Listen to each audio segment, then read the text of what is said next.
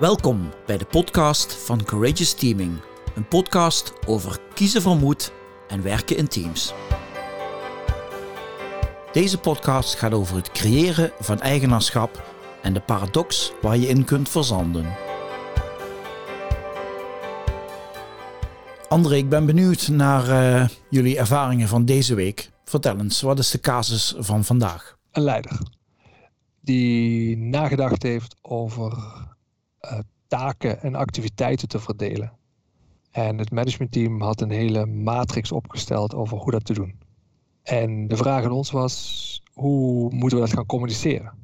En wij gaan het bespreken en, en, en komen er eigenlijk, maar wat, wat wil je eigenlijk? En toen komen we er eigenlijk achter dat de echte wens is, wij zouden willen dat de mensen in ons, in onze organisatie, veel meer eigenaarschap gaan tonen voor wat ze doen en, en verantwoordelijkheid en proactief, et cetera. En terwijl nu wachten ze op instructies. Oké. Okay. En die matrix en, dat moet, en die Excel-file die, Excel file die jullie hebben uitgewerkt, die wil je gaan vertellen. En, en op geen blik begon bij hun het kwartje letterlijk in te dalen. Maar wacht eens even, dit is wat wij bedacht hebben. Hoe de taken en activiteiten verdeeld zouden moeten zijn over alle mensen. In de Excel stonden alle mensen.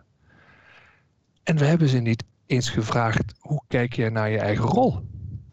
En d- dat was een bewustwording van, ja, hoe kun je nou eigenaarschap nemen voor een lijstje van activiteiten die we al voor je bedacht hebben, terwijl we je niet gevraagd hebben, hoe kijk jij zelf naar je rol? Dat was de eerste doorbraak die daar ontstond. Herken je dat, Ewout? Ja, en als ik dat probeer te brengen naar de kern, dan kwam daar in onze woorden een paradox voorbij die we wel vaker zien. En die omschrijven wij wel eens als eh, neem toch eigenaarschap paradox. Oftewel, eigenlijk vertel ik dat jij eigenaarschap moet nemen en daarmee wordt het bij voorbaat al onmogelijk. Je plaatst mij in een positie die per definitie niet kan. En dat, dat is een super interessante constatering, want wij maken in ons werk best vaak mee dat er dat soort paradoxale boodschappen rondwaaien. Maar dit is wel een hele bekende. En hoe ga je daar dan mee om? Want iedere keer hoe meer je als managementteam dan vertelt hoe je die organisatie wilt inrichten en wat de rollen en verantwoordelijkheden zijn, hoe meer je het eigenaarschap eigenlijk wegneemt bij degene waarvan je wil dat ze het eigenaarschap voor die rol gaan nemen. Dus dan komt het bij jezelf uit, hoe ga ik hierin handelen om ervoor te zorgen dat mensen echt eigenaarschap kunnen nemen, in dit geval voor hun rol. Uh, dit lijkt mij een uh, lastig probleem. Niet alleen voor jullie als coach van zo'n manager, maar natuurlijk ook voor zo'n manager zelf.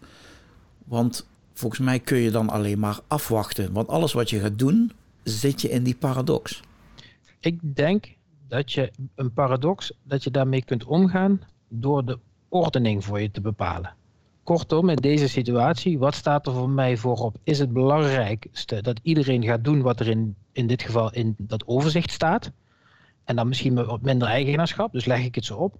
Of is het voor mij het belangrijkste dat ik zie dat mensen eigenaarschap gaan nemen en zelf dingen gaan oppakken? En als je dat op de voorgrond zet, dan kun je dus heel veel. Dan hoef je niet per se af te wachten. Maar dan ga je misschien op een hele andere manier het gesprek in. Zoals André net zei, dan ga je misschien eerst het gesprek in. Hé, hey, wat zie jij zelf eigenlijk als jouw verantwoordelijkheid hier? Waar sta jij dan voor hier op het veld, voor aan de lat? Wat heb jij te doen hier? En onze klant zei, God, dit is de omslag van, ik vertel jou wat je moet doen, naar ik ga jou vragen stellen van, hoe kijk jij naar je rol? Of wat denk jij dat belangrijk is? En wanneer voel jij je happy in wat je hier doet? En dat is heel gek natuurlijk als je denkt over van, wij kijken naar een groep die, dat is, dat is vanuit de positie van de leider, er gebeurt niks en ik zit te wachten, dus ga ik vertellen en nog meer duwen. Terwijl je moet eigenlijk nou net, nou een beetje als een judo, je moet iets anders gaan doen. Je moet vragen gaan stellen. En dan kom je op een ander zeer interessant en lastig punt voor heel veel leiders. Ga ik dan de controle loslaten? Want dat is wat eerst zei, als ik ze ga vragen hoe wil je het gaan doen, dan gaan ze één ding weet je zeker, ze gaan het op een manier doen die anders is dan jij in je hoofd had. En hoe ga je daar dan mee om? En het lijkt mij dan ook dat je als manager dan heel duidelijk op je netvlies moet hebben welke prioriteit geef ik nou aan mijn doelstellingen? Wil ik mijn taken, dat mijn, ta- hè, mijn taken g- gedaan worden? Of wil ik aan die ontwikkeling werken van, die, van het gedrag van die medewerker. Klopt. En is het, wat ik vaak terugkrijg, als we het daarover hebben, is dat, je, dat veel managers denken, maar heb ik er dan niks meer over te zeggen? Weet je, is, wordt het hier dan, ja, als iemand zegt ik wil dit graag doen, moet ik dan meebewegen? En dat is ook niet het geval. Ik denk dat het van jou als leidinggevende ook een soort bekwaamheid vereist. Als mensen dan aangeven, ik sta hiervoor uh, voor aan de lat. Dit is wat ik volgens mij mijn verantwoordelijkheid is. En jij ziet dat heel anders. Hoe kun je dan dat gesprek voeren met zo iemand om hem te laten inzien wat zijn rol wel is? Wat maakt dan dat hij daar misschien anders naar kijkt dan jij? Wat ontbreekt er dan misschien wel in zijn, in zijn competenties, waardoor hij het nog niet durft te zeggen dat hij voor iets anders nog op het veld staat? Uh, misschien ziet hij het belang nog niet in van zijn rol in relatie tot anderen in de organisatie. Dus ook daar, dan kun je als leidinggevende dat we allemaal gaan vertellen. Maar ik denk dat de kunst juist is, door het stellen van de juiste vragen, dat je iemand zelf helpt in te zien, wow, wacht even, dat hoort ook bij mij en dat wil ik ook graag gaan doen. Daar heb ik misschien nog wel wat voor te leren. Dat iemand zelf over dat proces nadenkt en dat jij hem daar als leidinggevende bij helpt. Als ik dat mag aanvullen, en het spel dat je als leider dus leert, om kaders mee te geven. Kaders die voldoende ruimte laten voor de ander om het op zijn manier te doen. Binnen zijn stijl, binnen zijn energie, binnen zijn creativiteit. En dan gaat hij dat net doen op een andere manier zoals jij gedacht had. Want dat is super, dat is een ander mens dan jij. Maar je geeft wel, je kunt wel zeggen, dit zijn kaders. En daar kunnen we niet van afwijken. En dat is ook leiderschap. Maar dat spel spelen, wanneer wordt het kader een, een, een voorgeschreven instructie. Uh, dat is, dat is wat je hebt te leren. André, als je een manager bent die hiernaar luistert, wat, wat neem je dan mee? Wat zou, wat zou je zo'n manager willen meegeven? Ik vind de beste metafoor voor mijzelf is, kijk een beetje hoe je het met je kinderen doet als die op het groeien zijn. Als, als je wil dat ze enthousiast meegaan op vakantie of wat dan ook, dan zul je ze inspraak mogen geven. En tegelijkertijd mag je een kader stellen.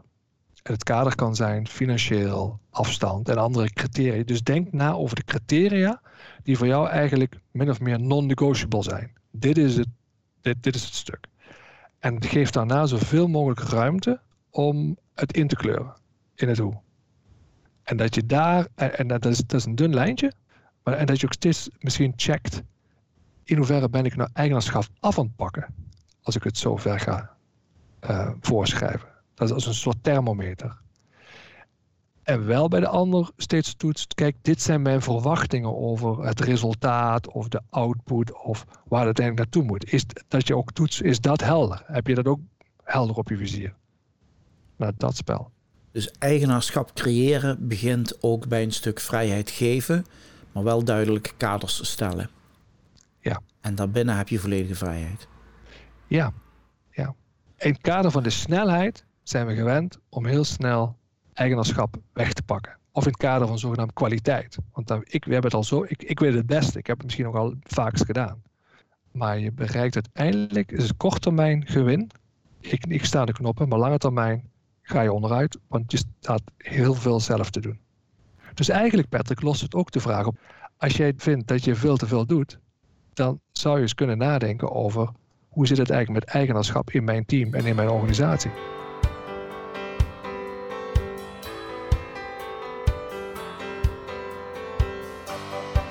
Ga voor meer informatie over Courageous Teaming en het werk van Ewout en André naar w w w punt courageous teaming punt com.